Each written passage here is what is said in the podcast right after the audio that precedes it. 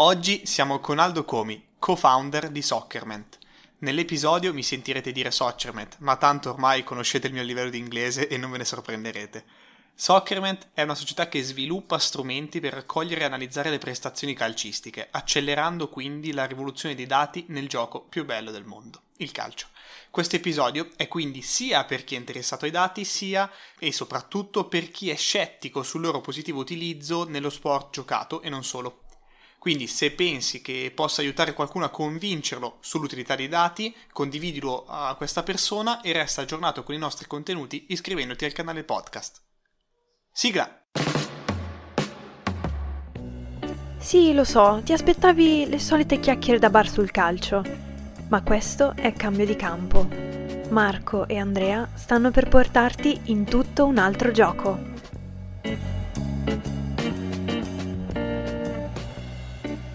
Allora ragazzi, oggi siamo con Aldo Comi, Aldo Comi di Socerment. Per chi non sapesse chi è Socerment e chi è Aldo Comi, bene, Socerment è una di quelle startup, possiamo dire che siete ancora Aldo in fase di startup, anche se dal lato mio siete, siete molto grossi, no? vi percepisco come una società che fa, fa veramente tante cose ma il vostro, il vostro, settore è quello della data analytics applicata al calcio. Adesso magari se, se ti va ci spieghi un po' eh, che cosa, quali sono le idee, quali sono il, la, la, vostra mission, il vostro why, perché? Perché poi sono sicuro si possa collegare a quello che eh, vorrei fosse l'argomento di oggi, il fatto del prendere decisioni, il fatto del abilitare la decisione di coloro che poi hanno a che fare con eh, l'ambiente tecnico calcistico o, o anche l'ambiente un po' più gestionale.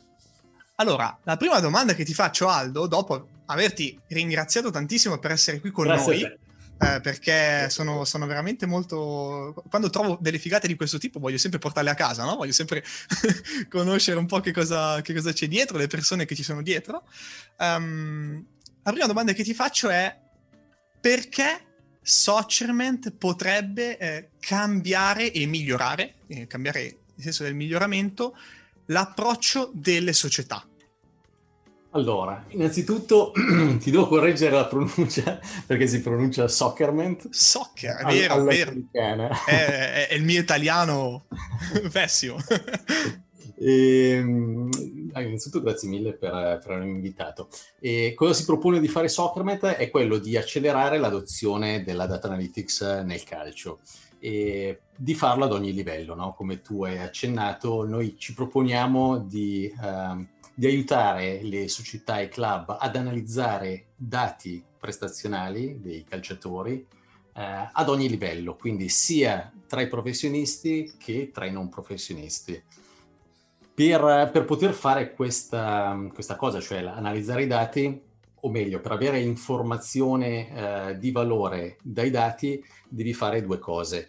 Eh, da una parte devi essere in grado di raccogliere i dati, dall'altra devi fare l'analisi degli stessi, no?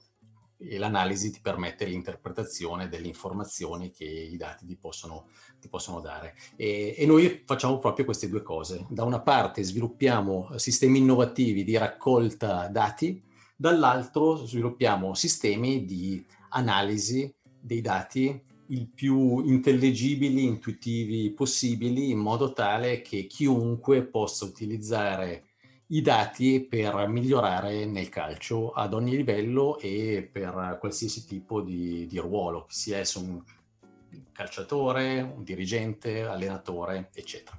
Allora Aldo, io cavalco un attimo l'onda di due paroline che hai detto, no? eh, perché poi mi collego un po' a quello che è la vostra innovazione. Tu hai detto sviluppiamo sistemi innovativi e qui infatti eh, nella nostra conoscenza che eh, spammiamo un po' in giro in questo momento, a chi ci sta ascoltando, eh, è stata una conoscenza che è arrivata attraverso la curiosità verso un prodotto, no? in qualche modo, almeno da parte mia, che è quello che per voi è un wearables, un, eh, un parastinco fondamentalmente che raccoglie dati, perché tutti si immaginano che poi si faccia raccolta dati attraverso il classico GPS messo zona petto, in realtà dietro però, eh, insomma, nella, nel, sul busto, e invece voi fate qualcosa di diverso. E questa è una parte di innovazione che sarebbe, magari se ti va interessante raccontarci. Dall'altra parte, um, la cosa che hai detto è per tutti. Cioè, oggi la data analytics uh, tutti, a tutti i livelli è immaginato come un qualcosa di inarrivabile per le società, chiamiamole più piccoline, no? che magari vivono nel limbo del dilettantismo-professionismo o nell'alto dilettantismo o talvolta anche del basso professionismo, dove per basso intendo insomma la, la, la, serie, la serie C, la Lega Pro, la serie C. E eh, vedono come un ostacolo grandissimo quello di portare dentro di sé degli esperti o delle società che possano analizzare il dato, raccogliere prima i dati e analizzare il dato perché ci sono eh, costi grandissimi e non sono le priorità e, e poi invece però quando sei lì in campo e devi prendere decisioni, quando sei tutti i giorni sul campo e devi prendere decisioni, perdi tantissimo tempo per prendere queste decisioni. Allora, le mie due domande eh, sono, sono, queste. Una, se ci vuoi raccontare un po' eh, di qual è la vostra parte innovativa su, su, sul prodotto, su come raccogliere il dato, e due, come pensereste di farlo a tutti i livelli. Ok, allora, eh, partiamo da cosa è disponibile oggi. Eh, oggi sono disponibili principalmente due me- metodologie eh, per fare la raccolta di dati. Una so- è la videoanalisi, L'altra eh, sono i wearables. Um, per quanto riguarda la videoanalisi, eh, insomma, consiste praticamente in persone che guardano a video una partita, hanno queste tastiere speciali con cui fanno il tagging degli eventi tecnici e, e quindi prendono i dati da una partita. Certo. Qual è il, il limite di questa metodologia che funziona benissimo tra i pro? Uh, il limite, soprattutto per quanto riguarda i non pro, cioè i non professionisti, è che non è una metodologia scalabile, no? Avresti bisogno di migliaia e migliaia di persone che si mettono lì con questi tastieroni speciali a guardare dei video delle partite, supponendo ovviamente che il video sia disponibile. Uh, d'altra parte hai wearable device, uh, però principalmente um, mi riferisco in questo caso soprattutto alle pettorine GPS che molti utilizzano, hanno però un grosso limite che è quello di eh, non, non, riuscire a catturare il dato tecnico della performance. Quindi so quanto corro, eh, accelerazioni, eccetera, eccetera, ma non so dal punto di vista tecnico eh, cosa ho fatto durante la partita o l'allenamento. E mi riferisco a passaggi, tiri, eccetera. Certo, certo. E, e questo eh, diventa molto limitante nel calcio che è uno sport direi prettamente tecnico, no? eh, più che fisico, eh, altrimenti Maradona non sarebbe stato Maradona, eh, banalizzando. E noi abbiamo cercato di eh, sviluppare invece un sistema che ehm, fosse scalabile e che al tempo stesso prendesse dei dati di performance tecnica e quindi abbiamo sviluppato questi parastinchi smart che hanno della tecnologia GPS al loro interno ma hanno eh, di più, hanno altri eh, sensori eh, questo sistema ci consente di catturare anche gli eventi tecnici. Quindi, a parte la, l'analisi della performance atletica come fa una pettorina GPS, siamo in grado di dire anche quanti passaggi, tiri, eh, lanci, cross ha fatto il giocatore durante la partita, di destra o di sinistro, la direzione degli eventi, la geolocalizzazione sul campo degli eventi e anche la potenza di tiro, questo genere di cose e unendo l'analisi della performance atletica con quella della performance tecnica siamo in grado di avere un'idea della performance eh, in senso lato. E, e adesso siamo in fase finale di, di sviluppo, diciamo che eh, lanceremo, lanceremo, spero chiaramente presto, eh, anche perché eh, vorrebbe dire che insomma, è, è, finito, sta per finire la, la pandemia. Insomma. Eh, certo. quindi, quindi, stiamo sviluppando questi parastinchi smart che però sono anche um, utili a, a, qualcosa in più che non la, la perform- l'analisi della performance, ma diventano poi utili anche all'analisi uh, della valutazione di rischio di infortunio sul, sul giocatore. Eh, vanno ad ottimizzare uh, tutti quegli algoritmi di rischio dell'infortunio uh, perché chiaramente i parastinchi, che sono tutte e due sensorizzati, consentono un'analisi del movimento, quindi un'analisi biomeccanica più precisa eh, che ci consente di sapere ad esempio se il giocatore eh, corre oggi come correva prima dell'infortunio, quindi se ha recuperato, oppure, eh, e, e, l'altra cosa importante è che ti dà il carico tecnico oltre che il carico atletico dell'allenamento della partita e quindi ti dà dei flag, dei, dei potenziali red flag in più sul rischio di infortunio stesso. L'altro lato è quello più del, uh, dell'analytics e di come è possibile uh, far sì che le squadre di ogni livello appunto possano attingere dall'informazione spesso molto di valore che i dati sono in grado di, di offrirci. Eh, questo è un tema è un tema che non ha uh, a che vedere solo con il calcio non professionistico, è un tema che ha a che vedere anche col calcio professionistico, perché soprattutto nei paesi diciamo mediterranei, eh, l'approccio al dato è molto più freddo che in paesi più freddi che sono quelli anglosassoni o nordici, no? dove invece culturalmente c'è un approccio molto più data driven. E, e diventa fondamentale eh, anche ai livelli più alti, e ovviamente ai livelli più bassi del calcio, avere degli, uh, dei tools, degli strumenti che ti consentono di capire il dato eh, questo perché spesso le società mancano del know-how interno per interpretare i dati ed estrarre le informazioni utili. Le, I club di Serie A, no? molti dei club di Serie A non hanno al loro interno persone in grado di capire le informazioni, le tante informazioni eh, che hanno a disposizione attraverso i tanti sistemi di dati eh, che, che, appunto, eh, di cui dispongono. E questo significa che i dati diventano quasi eh, inutili. No? Faccio un esempio mh, mm, prendendo spunto dal mondo della finanza. Io sono un ex analista finanziario. Uh-huh. È come dare tutti i prezzi, i ratio, multipli, gli indicatori sulle azioni, valute, materie prime ad una persona che non conosce i mercati finanziari. Quei dati non renderanno certo tale persona un trader infallibile, no? non basta il dato.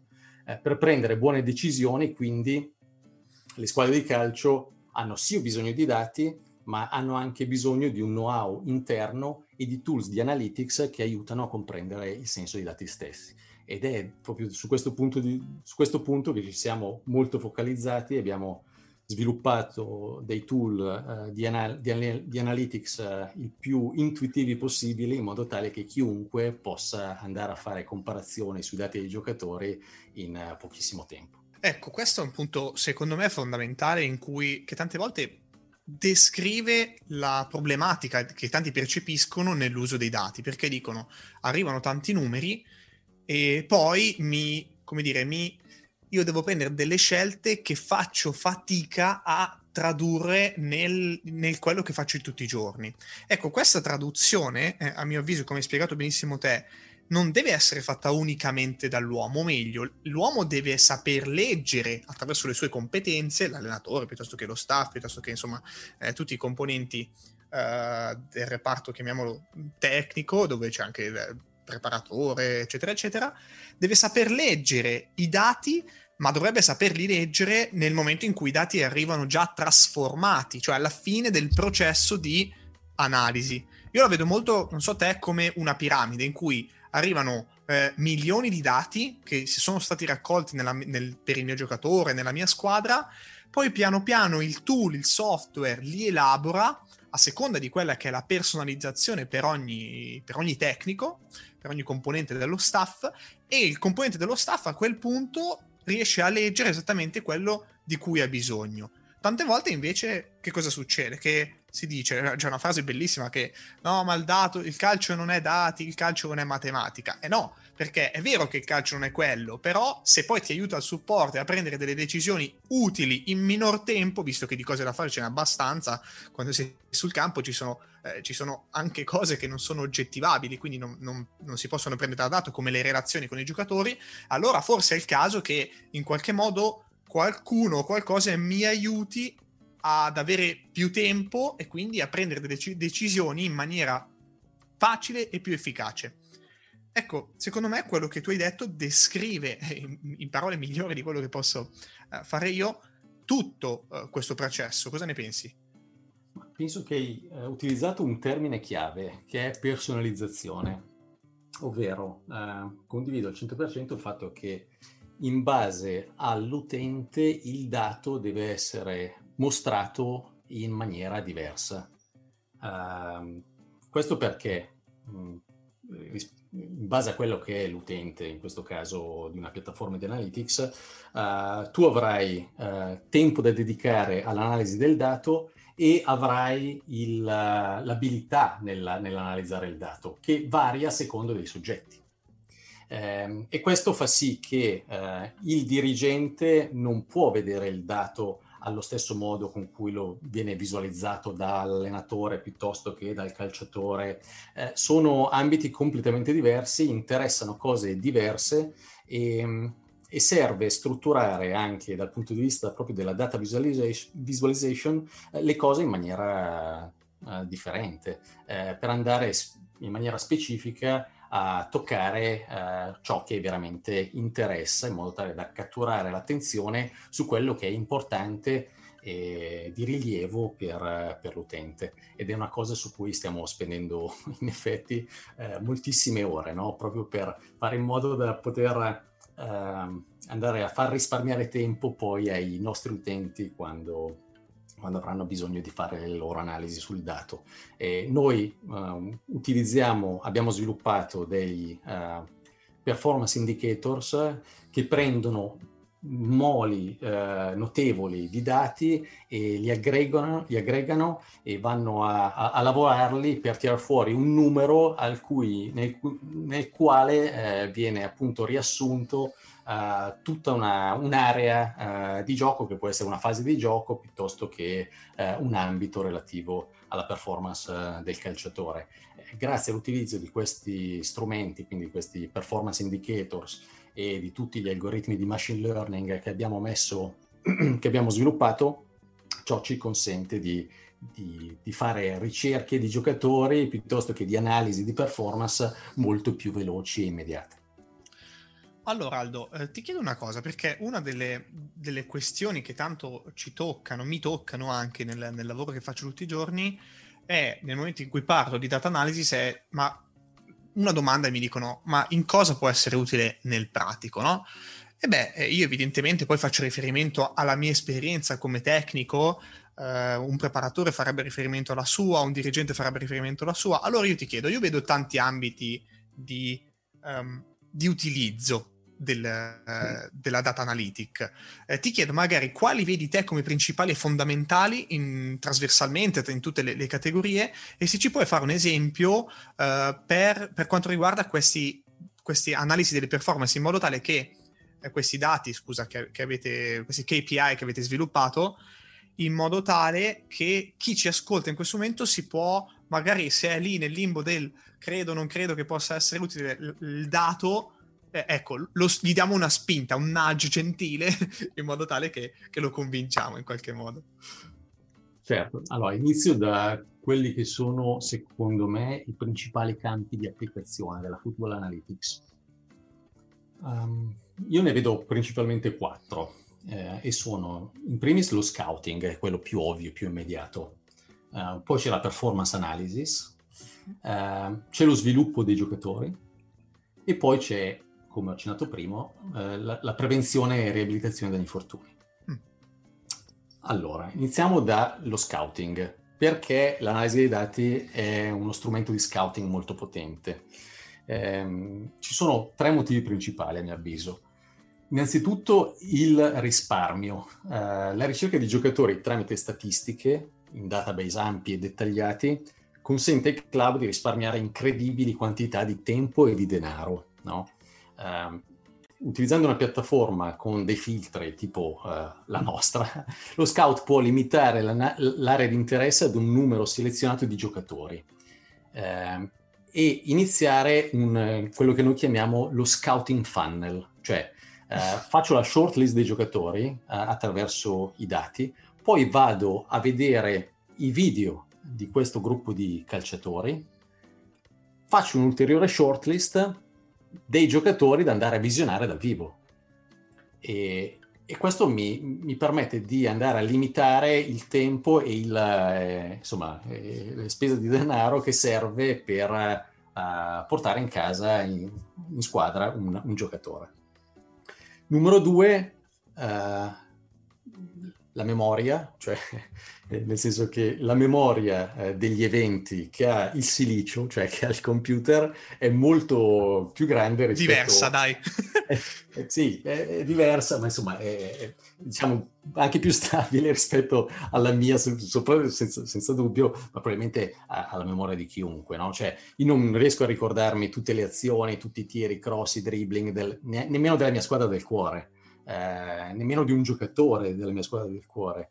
Invece il, il computer mh, non solo riesce a ricordare tutto ciò che è accaduto nella presente stagione, ma in tutte le, le passate, no? e, e, questo è un valore inestimabile per gli scout.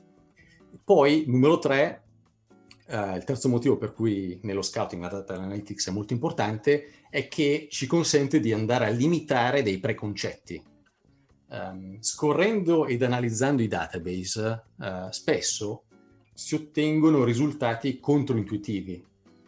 Um, in alcuni casi questi potrebbero essere dei falsi positivi, magari, ma in altri eh, ci sono proprio degli uh, cosiddetti eureka moments, cioè eh, riesci a capire il giocatore come non l'avevi capito prima. Uh, I tuoi occhi non avevano catturato quella particolare abilità um, su quel calciatore e per cui magari la prossima volta che lo osservi eh, cambierai visione, eh, cambierai idea su quel giocatore. Ci sono due club che sono molto forti nella, nello scouting, nell'utilizzo dei dati nello scouting e sono il Brentford e il Liverpool soprattutto. E, insomma, i risultati espressi in fase di calciomercato dal, dal Liverpool negli ultimi anni e i risultati poi sul campo sono di fronte eh, agli occhi di tutti. Insomma. Certo. E ehm, poi, secondo ambito, come dicevo, quello della performance analisi. Um, l'obiettivo di fondo è quello di andare a creare uh, performance indexes uh, o, um, o, o, diciamo tutti quei tool che ci consentano di analizzare una prestazione in maniera molto granulare così da poter identificare ed escludere i tanti eventi randomici che influenzano un risultato. Quindi potersi concentrare sulla performance piuttosto che sul risultato per poter migliorare dal punto di vista sia tecnico che tattico che atletico. Uh, sai, uh, quello che si dice del calcio è che uno, un cosiddetto low scoring sport, cioè si, si fanno pochi gol no? durante una partita, in media si fanno 2.8 gol. Questo significa che ci sono molti eventi randomici che possono influenzare il risultato della partita. Noi dobbiamo crearci uh, degli strumenti che ci consentono di andare a limitare uh, l'effetto che questi eventi randomici hanno sulla nostra idea della, di performance, in modo tale che possiamo andare a migliorare in maniera molto più uh, rapida. Um, uno dei metodi utilizzati, faccio un esempio, è quello degli expected goals. No? Eh, gli expected goals rappresentano il valore atteso di un tiro, cioè la probabilità che un tiro si trasforma in goal. E eh, attraverso l'utilizzo degli expected goals si riesce ad andare a distinguere tra performance e risultato e questo ci aiuta nel fare la nostra analisi della performance. Um, poi un altro, un altro, ambito di intervento importante della data analytics è quello dello sviluppo dei giocatori. In questo caso cito sempre come esempio il caso della AZ Alkmaar, che è una squadra olandese.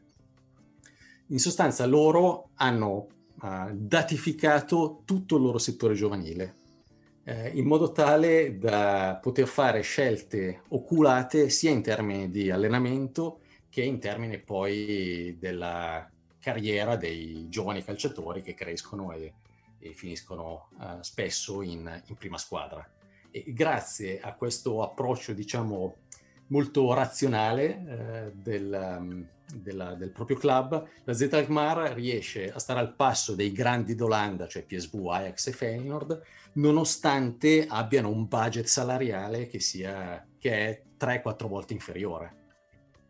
Quello che dicono loro, ed è una frase che mi piace riportare è che loro non comprano il successo ma se lo creano e in effetti se prendi la, la, la squadra della Z tra gli 11 titolari ce ne sono uh, spesso 5-6 che arrivano dal settore giovanile e questo non è un caso, è che loro uh, fanno le cose molto per bene sul, sul, dato e veramente datificano qualsiasi cosa, anche l'aspetto psicologico del giocatore. E io ho avuto modo di parlare con uh, Marin Böker, che è uh-huh. a capo del uh, performance development dell'azienda Alkmaar, e ma ho visto uh, come funziona la, la, loro piattaforma ed è impressionante no? la, la, mole di dati e come viene gestita. Però è ovvio che per arrivare lì, arrivare a datificare tutto e far sì che tutto il decision making sia basato sui dati, deve esserci una piena presa di coscienza e bisogna insomma abbracciare appieno questa filosofia e per farlo devi avere una, anche una governance che deve essere molto molto um, efficiente. Mm, certo. E poi come quarto infine, un po' lo accennavo prima, è quello della prevenzione e riabilitazione degli infortuni. Questo è un ambito che diventa sempre più importante perché eh, tenere fermo un, un, calciatore per infortunio sta diventando sempre più costoso, no? E quindi è ovvio che i club hanno sempre più interesse a, a far sì che questo non succeda. Assolutamente. Eh, guarda, ci sono un paio di cose che io cavalco sempre l'onda di quello che, eh, che l'avvocato del diavolo in un certo senso e cerco di, eh, di, mettermi contro questo avvocato del diavolo, no? E tu hai detto un paio di cose quando parlavi di, scout, di scouting, di performance analysis. Eh, hai, hai, fatto riferimento a quello che è una sorta di, di funnel, eh, lì, quando parlavi di scouting, cioè cercare di eh, indirizzare eh, alla fine dell'imbuto la scelta del, dello, scout, del, dello scout. E come, come? Eh, beh, è evidente che in una prima fase serva no, il dato perché altrimenti ti muovi nel mondo. Penso che sia un pochino difficile e dispendioso e sia in termini, come hai detto te, economici che di, che di tempo. Ma questo non vuol dire che lo scout o comunque chi, qualu, chiunque in qualche modo eh, adempie a questo tipo di compito non debba avere le competenze di andare a visionare, perché la fine del funnel, l'ultimo strato di questo funnel è comunque, come hai detto bene te, la, il video, cioè il fatto, scusa, eh, il fatto che vai sia a video, ma sia anche a vedere fisicamente il, il ragazzo, no? Quindi eh, eh, per chi, per, per, i negazionisti della data analysis che dicono no, no, si sostituisce la persona al dato, no, non è così. Eh, non è così per lo scout, non è così neanche per chi poi deve prendere decisioni, perché le decisioni, sia in lato performance, sia in lato sviluppo del talento che in prevenzione dei infortuni, pre- la prende sempre chi è il tecnico eh, che in qualche modo arriva a leggere il dato, no? Eh, quindi... Ma infatti è, è, proprio a supporto uh, degli, esatto. degli scout, ma, ma anche di, di, altri, insomma, di altri decision maker all'interno del club.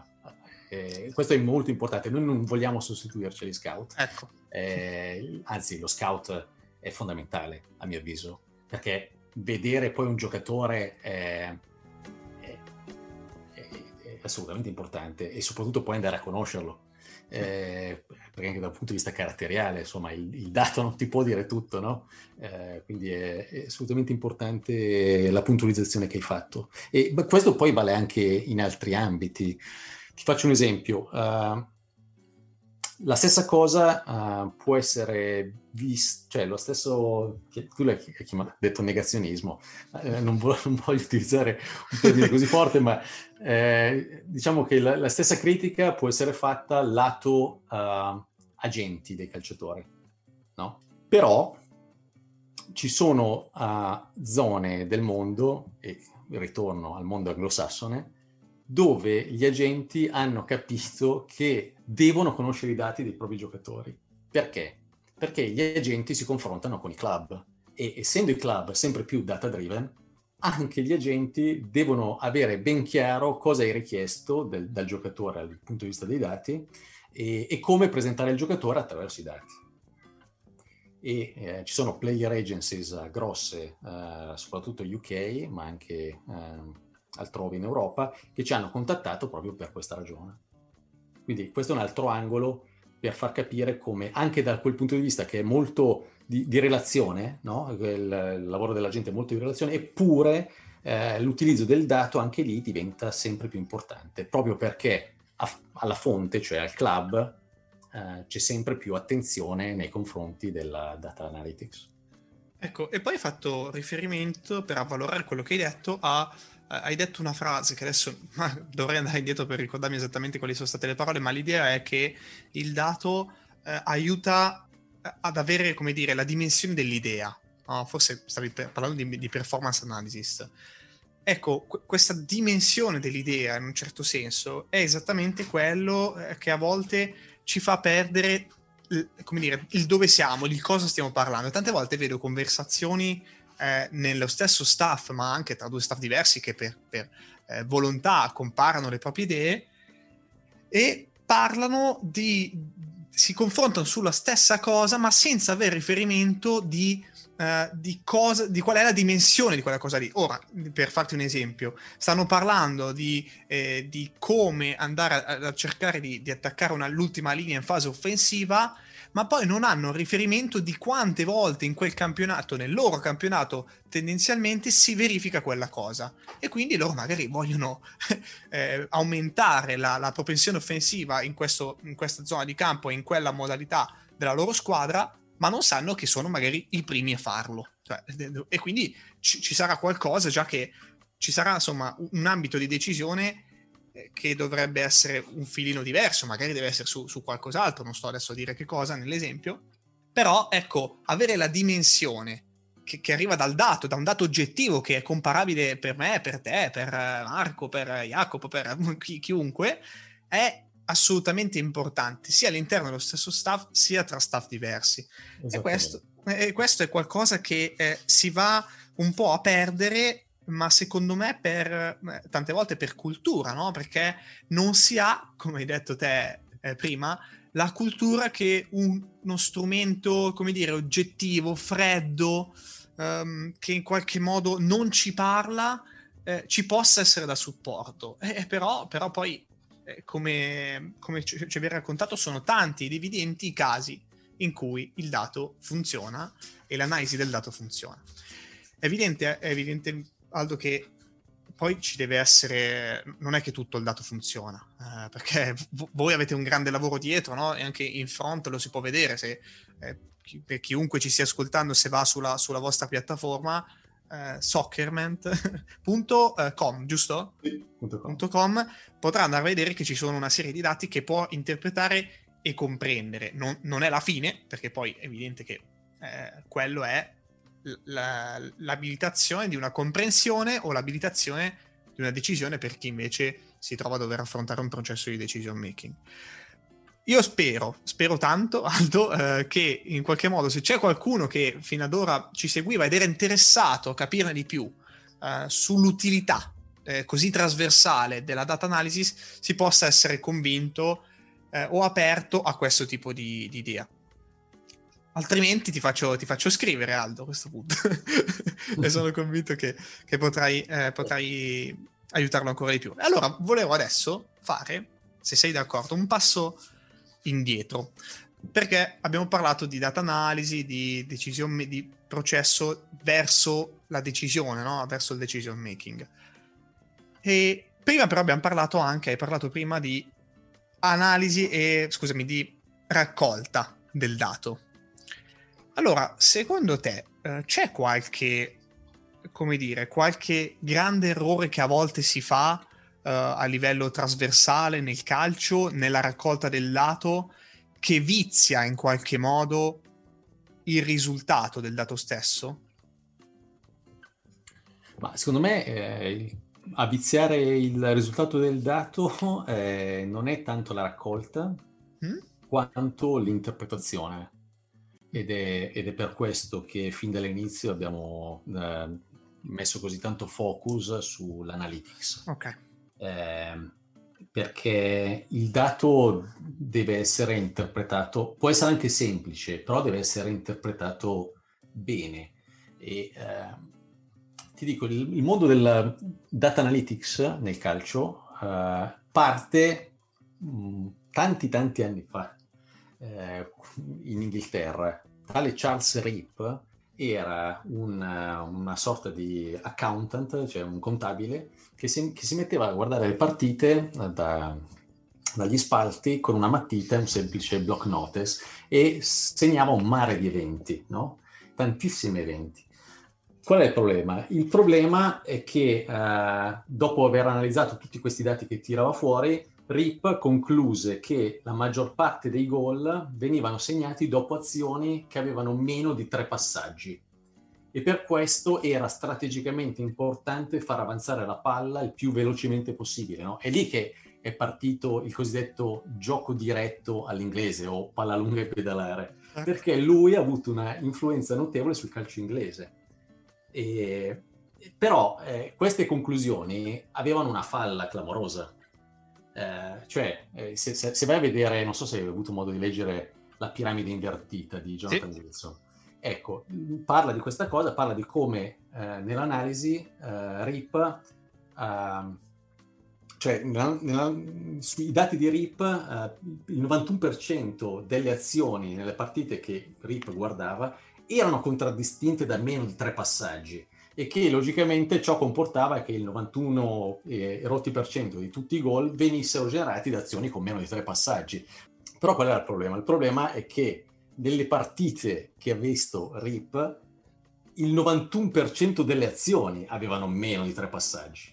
E quindi è ovvio che i gol arrivassero da azioni di meno tre passaggi. Quindi era stato abbastanza bravo nel fare la raccolta di dati, molto meno bravo nell'andare ad analizzare i dati stessi.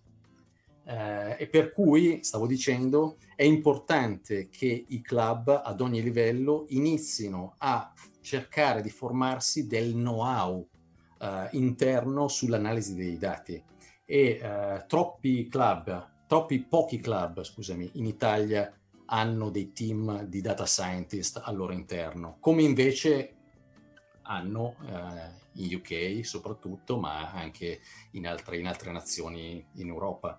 Eh, in Italia si contano veramente sulle dita di una mano, anzi, eh, non servono neanche tutte e cinque per avere il numero di club che hanno dei team di data scientist. E questo, secondo me, nel 2021 non è accettabile. Poi, sta cosa diventa ancora più vera man mano che si scende nella piramide calcistica, no? Vabbè, certo. E, è una cosa che deve, deve cambiare perché, a mio avviso, chi cioè tutti i club che non hanno intenzione o che non vedono il beneficio di salire sul carro della data analytics rischiano di essere lasciati troppo indietro, cioè il gap dal punto di vista del know-how inizia a diventare troppo ampio nei confronti dei vari Liverpool, ma non solo. Uh, si rischia veramente di, di rimanere, come dire, eh, troppo indietro e di perdere il treno. Secondo te, eh, qual è il primo step che un club dovrebbe fare per cominciare ad, ad adattarsi a, a, questa innovazione, in qualche modo, chiamiamola così, per chiudere tutto in una parola?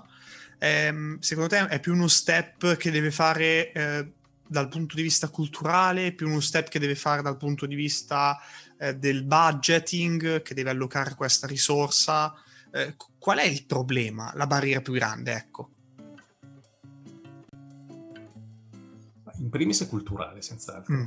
Ancora oggi il, il, dato nel calcio non è ben accettato e invece ma io credo che questa cosa cambierà nel breve perché i casi di successo delle squadre che utilizzano in maniera uh, molto intensa il dato, insomma, stanno moltiplicandosi, per cui uh, sono davanti agli occhi di tutti. Certo. Quindi, però, il, soprattutto è un problema di, di, tipo culturale. Poi è ovvio che eh, c'è un problema di budgeting e, e, l'approccio al dato, secondo me, dovrà avvenire in maniera graduale. Mi aspetterei che alcuni club, magari quelli più piccoli, a, a partire da quelli più piccoli della Serie A, inizino a, a utilizzare il know-how di a, aziende esterne.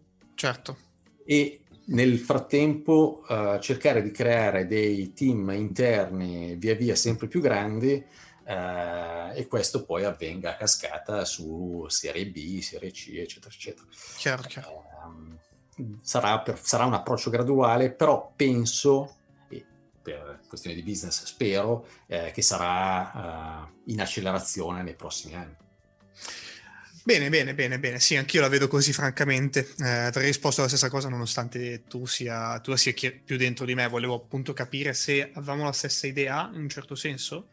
Me l'hai confermato e, e siamo, come diceva Barbara Ricci, siamo nel paese eh, di, di, che, di chi copia quelli che funzionano. Quindi nel momento in cui qualcuno lo, lo fa, eh, è molto probabile che poi questa cosa arriverà, come dici tu, a cascata. Io, io almeno credo. È evidente che all'inizio non si possono fare troppi errori per questioni di budget e quindi molto probabilmente vedo aziende come la vostra eh, e persone come voi a, a dover um, eh, che in esterno possano portare questa, eh, questa implementazione all'interno Italia, delle società.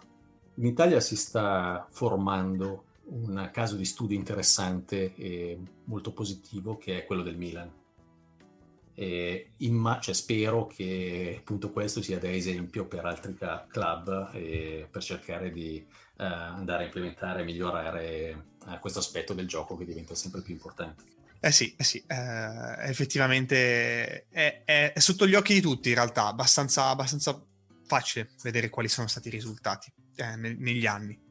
Allora Aldo, io uh, sono, sono, veramente molto contento di, di, aver fatto questa panoramica con te, non, non potevo avere voce, persona migliore per parlare di dati, perché evidentemente avrei probabilmente commesso qualche errore io, perché non ne conosco così tanto, ma soprattutto sono contento che poi eh, ci siano persone come voi, so- come voi, che eh, possano aiutare all'implementazione di, di qualcosa che sicuramente andrà ad aiutare lo sviluppo di tutto il panorama, di tutto il panorama calcistico e magari non solo calcistico un domani, chissà.